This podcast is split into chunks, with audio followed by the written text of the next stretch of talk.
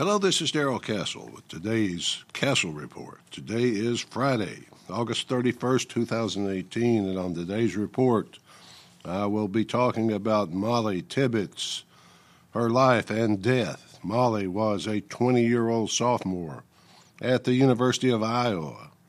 She went out for a jog on July eighteenth of this year and was never seen alive again.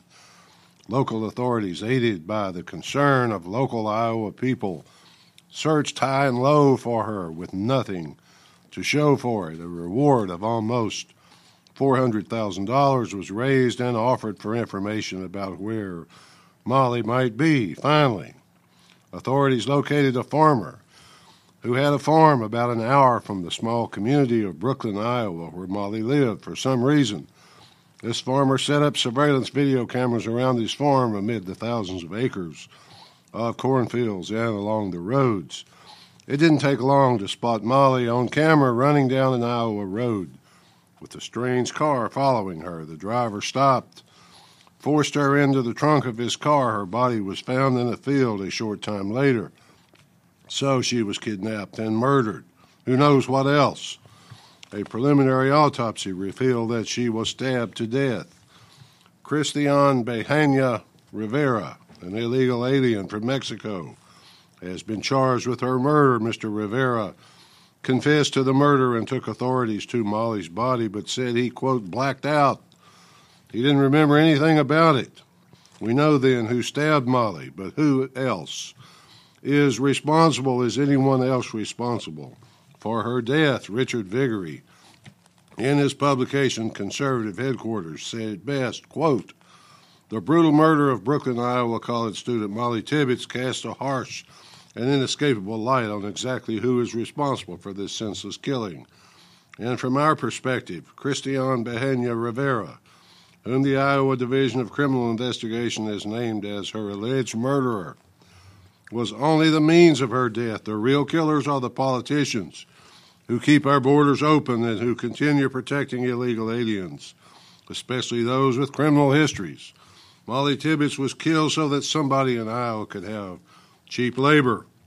She was killed so that the Business Round Table, the U S Chamber of Commerce, and the rest of Washington, Wall Street, Silicon Valley axis could hit this quarter's earnings targets, and most shamefully, she was killed so that the virtue-signaling liberal politicians could get reelected, and because their bootlickers in the media, their urban elite supporters in the gated communities and the security-doored co-ops and condos feel superior to her and other victims like her, they don't think their lives are worth protecting, end quote. Well, whatever the reason, Mollie's still dead.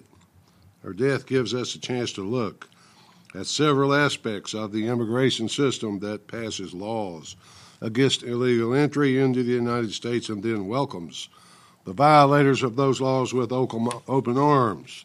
Mollie's town of Brooklyn, Iowa, was surrounded by sanctuary cities and counties, but on July first of this year, just two weeks before her disappearance, the Iowa State Legislature passed a law revoking state funding for sanctuary cities and counties in the state. Two weeks too late and two weeks too little for Mollie Tibbetts.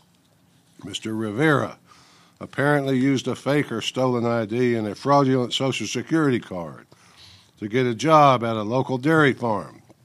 The dairy farm owner admits he did not use E-Verify to check Mister Rivera's eligibility for employment. Mister Rivera, illegally in the United States for seven years, actually fathered his own anchor baby by one of Mollie's former classmates. Since the baby was born in the United States, according to our current bizarre interpretation of the fourteenth Amendment, the baby is a U S citizen. The arrest of Mister Rivera caused him to be separated from his child, and if convicted, he will be separated from his child for many years, perhaps permanently, although Iowa, unfortunately, does not have the death penalty.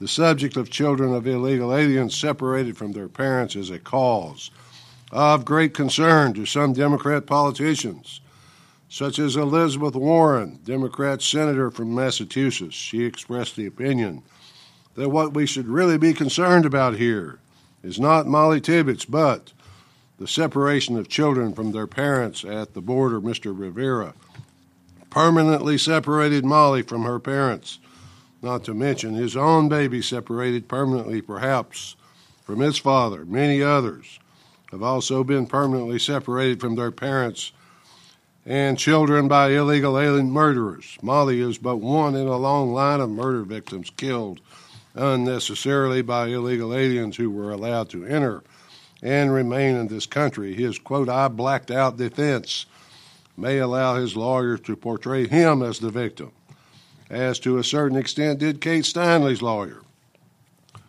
The wall along our southern border, if it is ever built, can now be a memorial wall. Kate Steinle, Mollie Tibbetts, Edric Smith, Juergen Cheston, Catherine Ann Webb Flores, Natalie Chidlaw, Justin Troy Holland, Adam James Kemp, Teresa Ann Pierce Harrelson, Kimberly Hoyle, Amber Reed, Patsy Eason Barefoot, Ronald Ronnie Dale V. Widger, Charles C. Clements, William Perry, Tony Gabriel, Jameel Shaw, Junior, Josh Wilkerson, Christy Sue Pena, Grant Ronebeck, Sarah Root, Drew Rosenberg, Sergeant Brandon Mendoza, and Timothy J. Minor. Those people were all killed by illegal aliens, but I offer my apologies to the long list of those I left off because I don't know their names. These are just the ones I currently know of, but there are hundreds, perhaps thousands of others. When I first heard about this case, I wondered about Mollie, about Mollie Tibbetts. I wondered how she felt about illegal immigration before she was kidnapped and stabbed to death by an illegal alien. I said that I would bet she was a college student, that she was down with the cause. Sure enough, on her Twitter account, she tweeted the mandatory phrase for those who are, quote, woke now.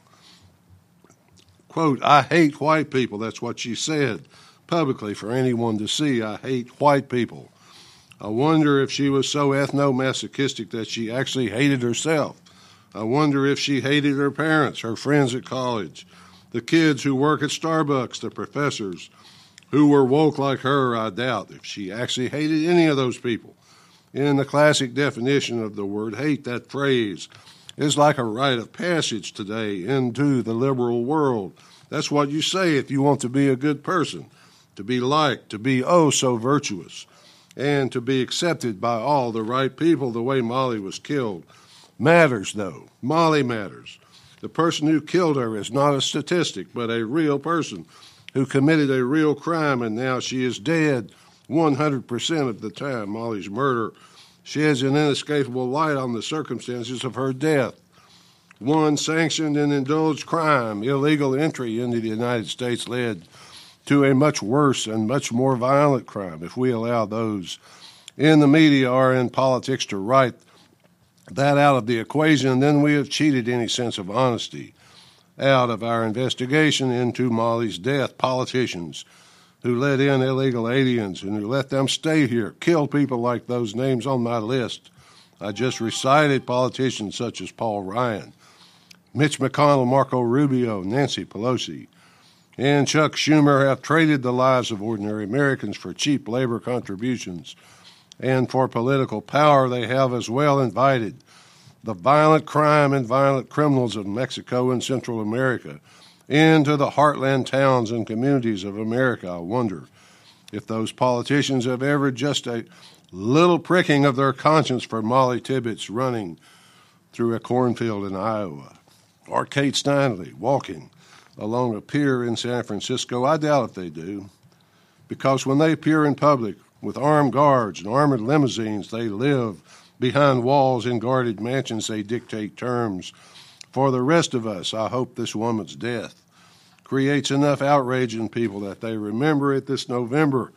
If I were a Republican candidate for any state or federal office, I'd remember it, and Senator Warren's comments would play every time one of my rallies occurred, especially Iowa in two thousand twenty. This case makes me wish we had a special law enforcement agency responsible for identifying and apprehending violent criminal aliens. Perhaps we could call the agency the Immigration and Customs Enforcement, or ICE. Wait a minute. We do have an agency, Every day the men and women of ICE are out there trying their best to catch the Cristhian Riveras before they encounter the Mollie Tibbetts of America. There is a movement now, however. Those followers want to abolish ICE. In fact, that's the name of their organization. It's quite virtuous now to advocate for the Abolish ICE movement. Just about all Democrat politicians are willing to do it if it keeps them on board with the new Democrat Party. Finally, folks, finally, would it be fair to say that Abolish ICE and its enabling politicians helped Cristhian Rivera abolish Mollie Tibbetts? Perhaps it would. At least that's the way I see it. Till next time, folks, this is Darrell Castle. Thanks for listening.